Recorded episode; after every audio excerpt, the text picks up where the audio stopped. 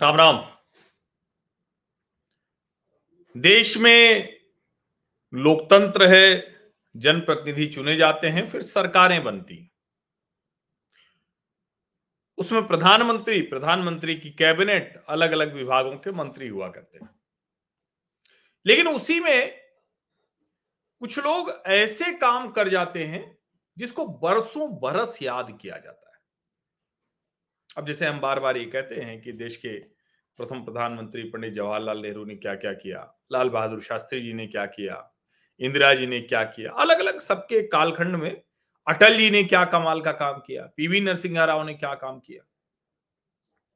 फिर हम कहते हैं कि अच्छा कोई कब, कोई गृह मंत्री के तौर पर सरदार पटेल थे?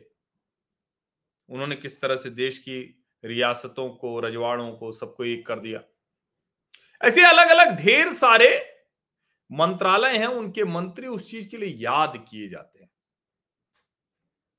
अब मुझे लगता है कि देश सरदार पटेल के बाद गृह मंत्री अमित शाह को ऐतिहासिक तौर पर ऐसे निर्णय लेने के लिए याद रखेगा।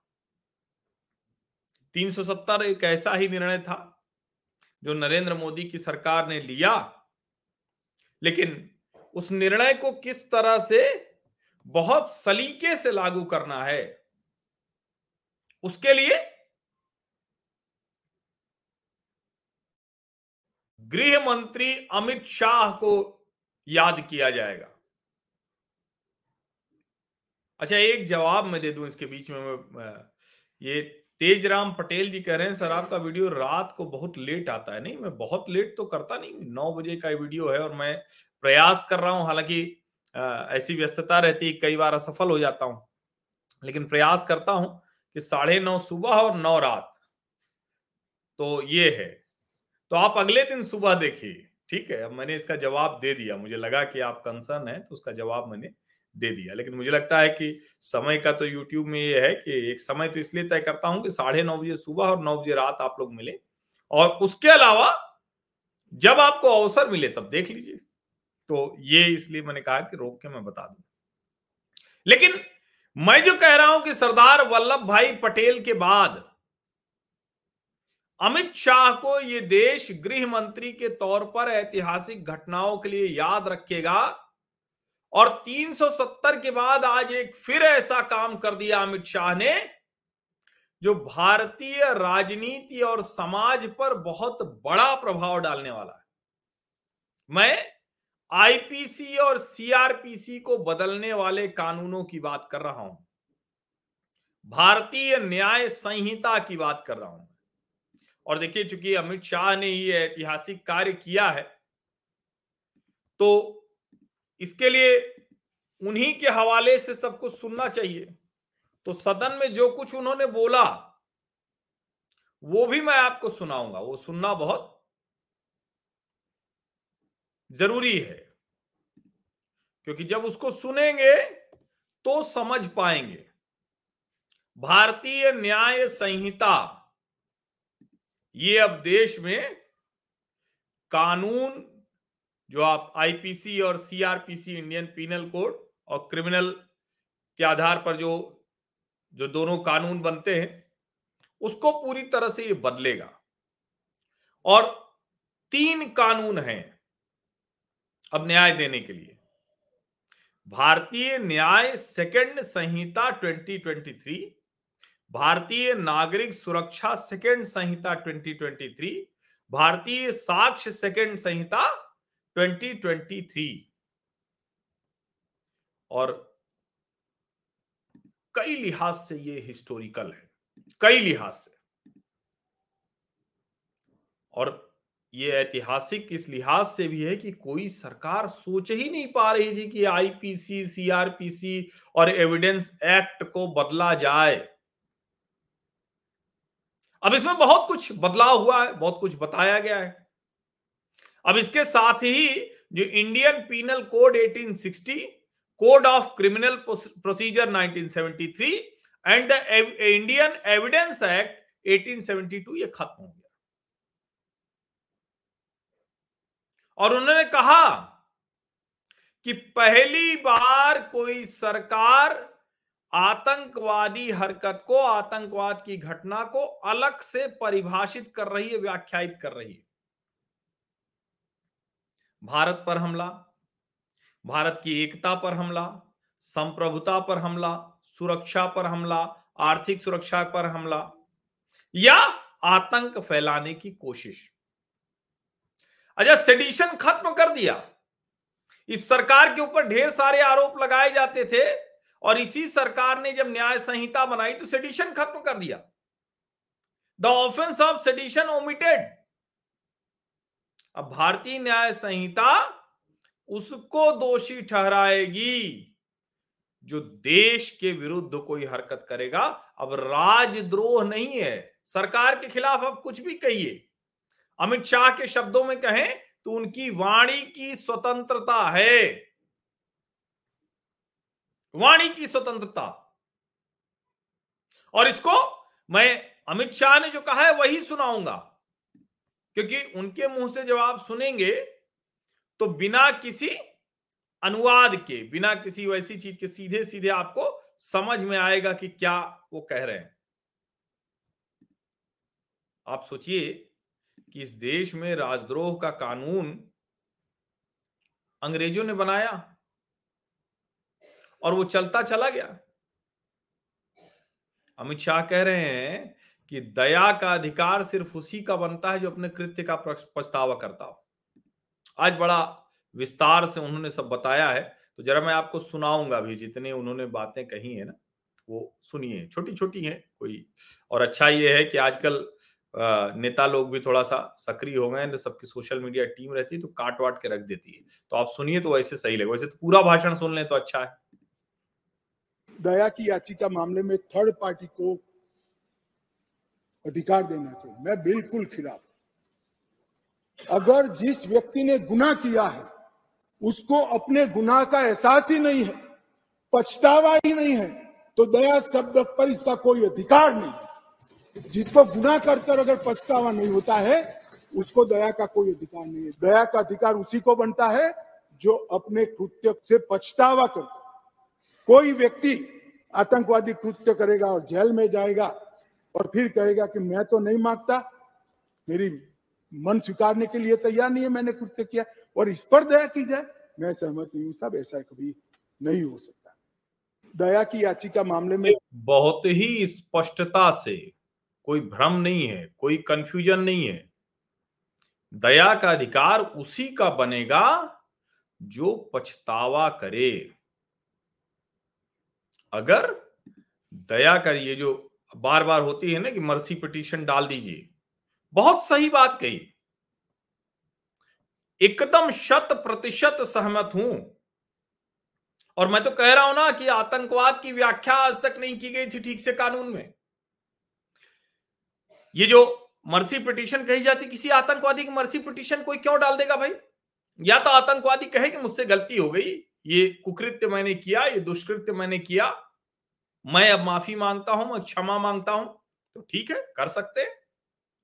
अगर वो नहीं मांग रहा है माफ़ी तो फिर उसको दया याचिका क्यों होनी चाहिए? और ये जो एक पीआईएल गिरोह है, वो क्यों जाना चाहिए?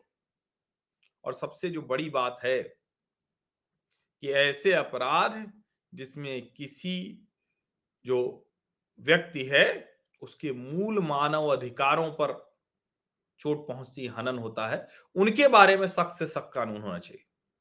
उसके बारे में अमित शाह क्या कह रहे हैं, सुनिए। भारतीय न्याय संहिता की मैं पहले बात करूँगा, मान्यवर।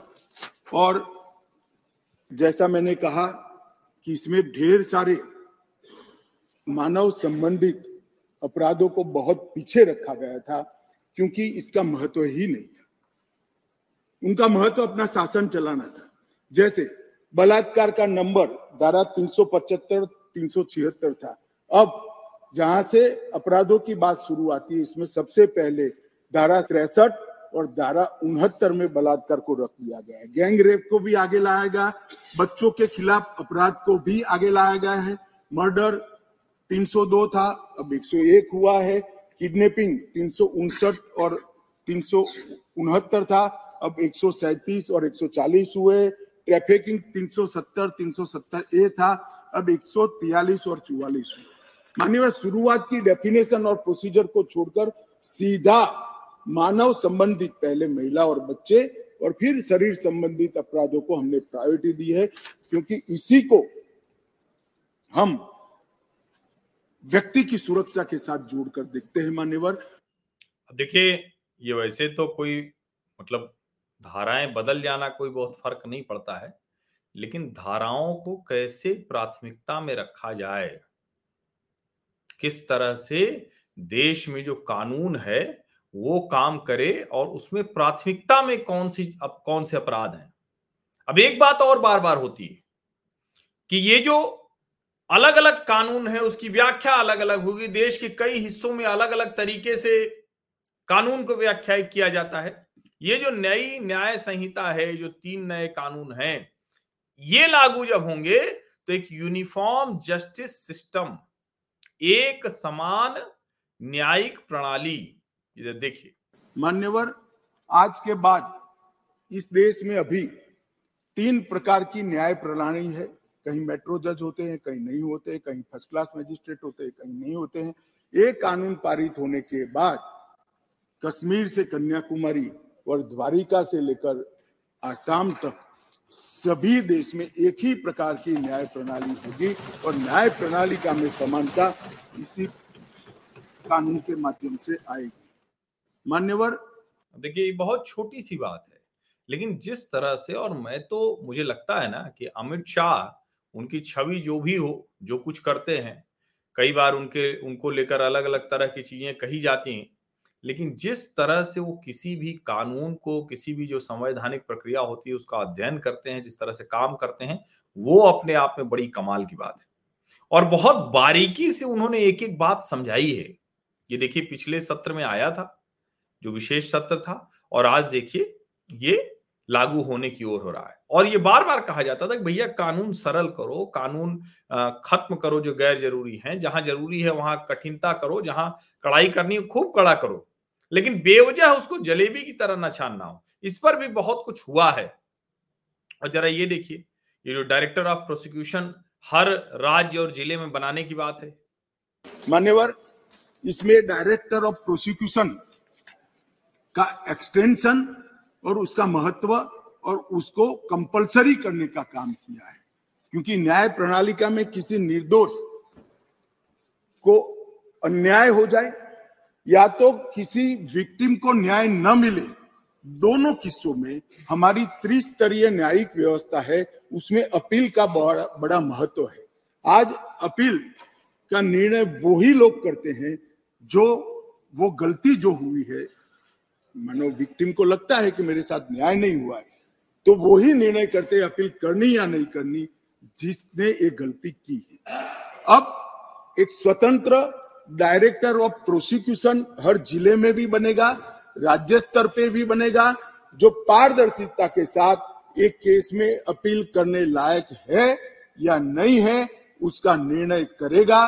उसमें पुलिस का और प्रोसिक्यूटर का केवल और केवल अभिप्राय होगा, निर्णय एक तटस्थ प्रणाली का होगा, जिसको डायरेक्टर ऑफ़ प्रोसिक्यूशन के नाम से यहाँ इंट्रोड्यूस किया गया है। देखिए, ये बड़ा महत्वपूर्ण है। जो डायरेक्टर ऑफ़ प्रोसिक्यूशन नया आया है, ये ठीक बात है कि जो पीड़ित है, उसको न्याय कैसे मिलेगा? उसके लिए तो कोई तो एक तटस्थ होना चाहिए, जिसको हम कहते हैं कि जब दूसरे संस्थाओं के मामले में रेगुलेटर होना चाहिए, नियामक होना चाहिए। अब यहाँ तो जुडिशियरी सिस्टम है तो ज़ाहिर है कि वो अलग, जिसको कहते हैं कि थोड़ा तो उसको भरोसा जताने के लिए होना चाहिए। ये अपने आप में बहुत शानदार काम हुआ है, बहुत शानदार काम हुआ है। और हर कोई एक बात कहता है कि भैया थाने पहुँच गए तो जो दरोगा जी कहें या तो वो मान लो और नहीं तो फिर इधर से उधर चक्कर काटते रहो। क्योंकि पुलिस की जवाबदेही कभी तय नहीं होती। पुलिस की अकाउंटेबिलिटी अमित शाह कह रहे हैं कि इस नई न्याय संहिता में पुलिस की अकाउंटेबिलिटी हम तय करने जा रहे हैं, जवाबदेही तय करने जा रहे हैं। और जरा सोच के देखिए कि अंग्रेज़ों का, बनाया कानून ये नरेंद्र मोदी सरकार आ रही है तो ये बदल पा रही है। इसके पहले नहीं बदला जा सका। सुनिए जरा क्या कह रहे हैं अमित शाह पुलिस की जवाबदेही पर। पुलिस की अकाउंटेबिलिटी कई सारे मामलों में तय की है। जैसे इस देश की अदालतों में हेबियस ढेर सारी होती है। परिवारजन जाते हैं, हमारे सगा संबंधी कहाँ है हमें मालूम ही नहीं है। पुलिस कहती है हमारे पास नहीं है। अब तय कर दिया है गिरफ़्तार व्यक्तियों की सूचना अनिवार्य रूप से हर पुलिस स्टेशन पर रखनी पड़ेगी और एक पुलिस अधिकारी को इसके लिए जिम्मेदार करना पड़ेगा। मान्यवर, इस तरह से मैं आगे बाद में बताऊँगा, परंतु ढेर सारी चीज़ों को हमने पुलिस की अकाउंटेबिलिटी फिक्स करने का भी इस कानून के माध्यम से काम किया है। देखिए, ये सबसे बड़ा सवाल है और बार बार ये कहा जाता है, हालाँकि अब इसको भी अभी लागू करने में एक बार लागू हो और ठीक से लागू हो, क्योंकि पुलिस अकाउंटेबिलिटी तय न होने से बहुत चीज़ें ऐसी होती हैं, बहुत सी चीज़ें तय होती है। अब पुलिस की अकाउंटेबिलिटी तय होगी, न्यायाधीश भी उसको, जिसको कहते हैं टाइम बाउंड मैनर में करने की बात है तो पुलिस अकाउंटेबिलिटी फिक्स होगी और उसके बाद क्या? कि भाई कितने समय में वो चार्जशीट दाखिल होगी? चार्जशीट लंबित नहीं रख सकते। 180 डेज़ से ज़्यादा। ये बड़ा महत्वपूर्ण है। सुनिए। पहले चार्जशीट का समय नहीं। साठ से नब्बे दिन में चार्जशीट करने का एक कानूनी प्रोविज़न था। परंतु री इन्वेस्टिगेशन मेरी जाँच चालू है। ऐसा कर कर सालों सालों तक चार्जशीट लटकाए जाते थे, केस लटकाए जाते थे और लोग केस से परेशान होते हमने कह दिया कि 60 से 90 दिन का जो समय था वो तो रहेगा और 90 दिन के बाद और 90 दिन तक ही फर्दर इन्वेस्टिगेशन कर पाओगे। अगर 90 दिन के बाद फर्दर इन्वेस्टिगेशन करना है तो कोर्ट से ऑर्डर लेना पड़ेगा। चार्जशीट को आप 180 दिन के बाद पेंडिंग नहीं रख सकते हो। ये हमने प्रोविज़न कर कर ट्रायल जल्दी हो इसके लिए शुरुआत कर दी। देखिए ये भी अपने आप में एक बड़ा महत्वपूर्ण है क्योंकि जब टाइम बाउंड मैनर में होगा पुलिस की अकाउंटेबिलिटी आपने कहा लेकिन टाइम बाउंड मैनर में निर्णय नहीं आ रहा है टाइम बाउंड मैनर में चार्जशीट नहीं जा रही तो फिर वो काम नहीं करेगा। इसलिए ये बहुत महत्वपूर्ण मान्यवर इसके बाद कब कार्यवाही शुरू होगी? मैजिस्ट्रेट के समक्ष। इसकी भी समय मर्यादा थी। अब मैजिस्ट्रेट साहब के साथ हमने बाध्य कर दिया है कि चौदह दिनों के अंदर इसका संज्ञान आपको लेना ही पड़ेगा और कार्यवाही चालू इसको लटका नहीं सकते। तो जो हमारे यहाँ बहुत सारी फरियाद आती है सच्चा झूठा भगवान जाने बारह बजे तक कोर्ट चलती है बारह बजे के बाद कुछ नहीं चलता है। अब बड़ी गंभीर टिप्पणी है न्यायपालिका पर। देश के गृह मंत्री न्याय संहिता के दौरान बोल रहे हैं कि 12 बजे तक कोर्ट चलती है, फिर 12 बजे के बाद कुछ नहीं चलता। ये देश में लंबित मामलों पर बहुत तीखी टिप्पणी है। न्यायाधीश महोदय लोगों को सुननी चाहिए। अगर चौदह दिनों में संज्ञान लेना है तो कोर्ट को इसको समाप्त कर कर ही जाना पड़ेगा। और आरोपी द्वारा आरोप मुक्त होने का जो निवेदन है, वो भी साठ दिन के अंदर ही करना पड़ेगा। पहले क्या करते थे? एक केस में पच्चीस आरोपी। तो एक के बाद, एक के बाद एक पच्चीस लोग लिंगरिंग रूप से एक्विटल का अपील करते ही जाते थे और दस साल तक मुकदमा चलता नहीं था। अब जिसको भी करना है, साठ दिन के अंदर करना है और साठ दिन में न्यायाधीश ने इस पर सुनवाई कर तो मतलब कितनी माइन्यूट डिटेलिंग है। और सचमुच देखिए, कोई भी जो इस तरह की चीज़ें होती हैं, वो तो बनाने के लिए बड़ी टीम होती है, मंत्रालय, विधि मंत्रालय होता है बड़े बड़े जानकार होते हैं। लेकिन ये जो नए भारत के नए कानून के तहत ये जो भारतीय न्याय संहिता है, इसको सुनिए तो लगता है कि अमित शाह ने इस पर कितनी तैयारी की होगी, कितनी तैयारी की होगी। और जब इस सरकार की कोई नीति बनती है, और देखिए अब तो दस साल का अपना अनुभव हो गया है। मुख्यमंत्री के तौर पर नरेंद्र मोदी का अलग बात है, लेकिन प्रधानमंत्री के तौर पर जो नरेंद्र मोदी का अनुभव है, वो सब इस न्याय संहिता में दिखता है।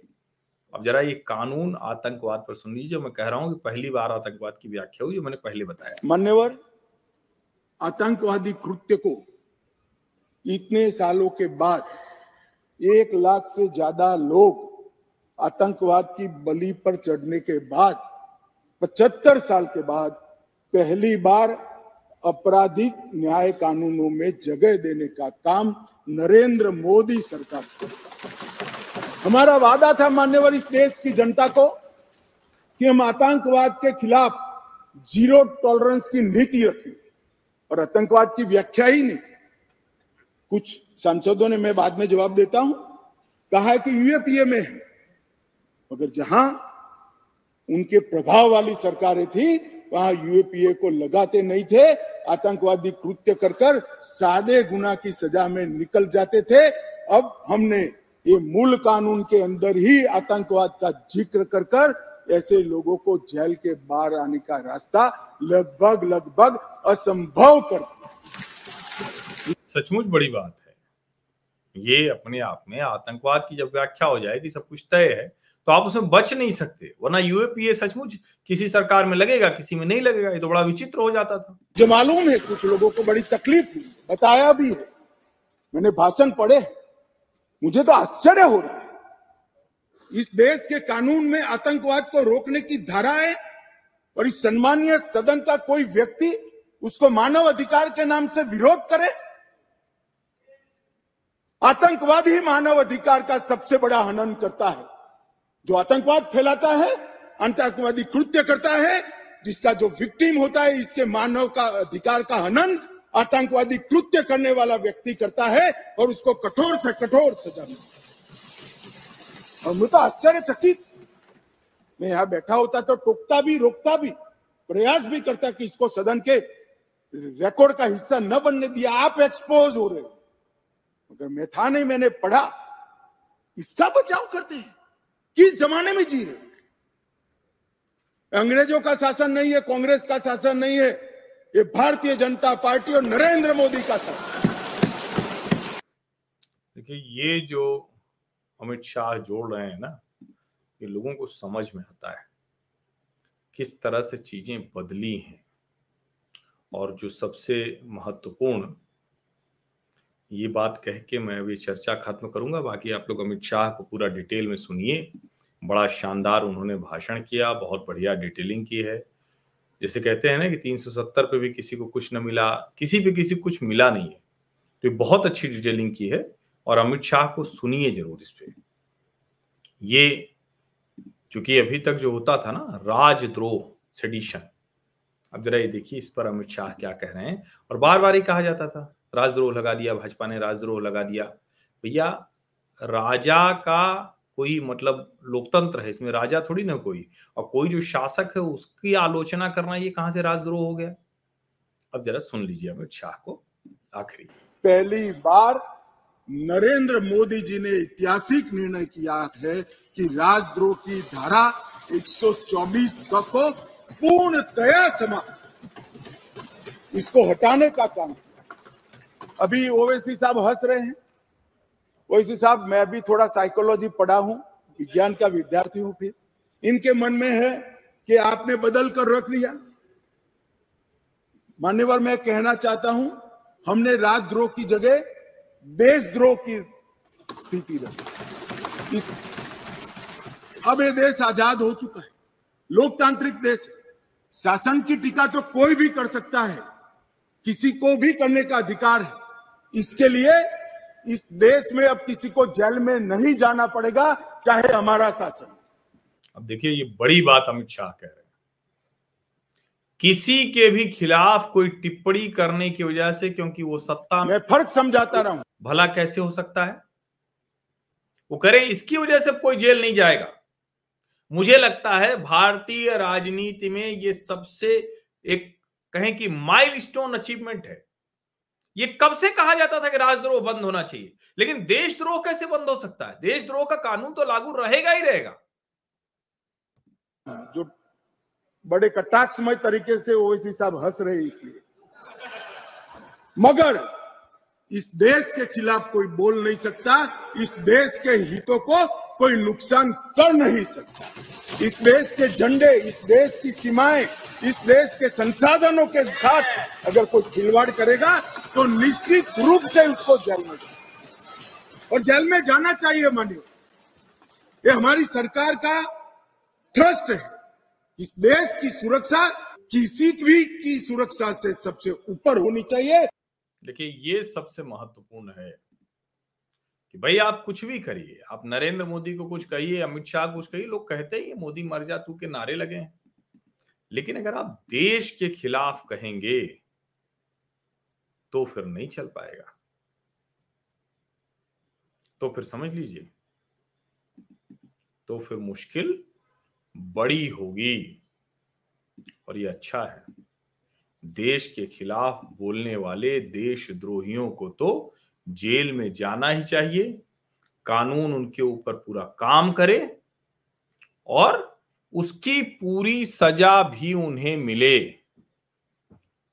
तो मुझे लगा कि ये थोड़ा अच्छे से समझाने की भी ज़रूरत है और जो कि अमित शाह ने इतना अच्छा भाषण दिया, इतने अच्छे से वो किसी विषय को रखते हैं तो आप लोगों को उनके मुँह से सुनना चाहिए।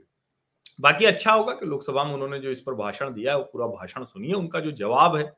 और बाकी ये है कि ऐसे ऐतिहासिक कार्य करने का अवसर तो हर किसी के पास रहता है। कोई कोई कर ले जाता है तो सरदार पटेल और अमित शाह हो जाता है। कोई नहीं कर पाता है तो फिर अब उनका क्या नाम लू? कोई कर ले जाता है तो नरेंद्र मोदी बन जाता है। दूसरे कहते हैं कि, अरे, नेहरू जी की गलतियाँ खोज रहे हो। समझिए इसको। नेहरू जी की गलतियाँ खोज रहे हो। अच्छा ये अभी टिप्पणी है। ये इस टिप्पणी का जवाब मैं दे दूँ कि संवाद नहीं करता, बिल्कुल आप लोगों से ही संवाद करता हूँ। और पहले मैं करता था, शनिवार को क्यू एंड ए सेशन करता था। तो अब उसको आगे फिर करेंगे। अभी थोड़ा सा समय की चीज़ें वो प्रबंधित मैं नहीं कर पा रहा हूँ। कोशिश मैं करूँगा कि जल्दी से जल्दी उसे फिर से शुरू करूँ तो फिर से पूरी बातचीत करूँगा, ढंग से संवाद करूँगा, ठीक से बातचीत करूँगा। लेकिन अभी भी ये जो मैं करता हूँ, ये आप लोगों के साथ ही संवाद है।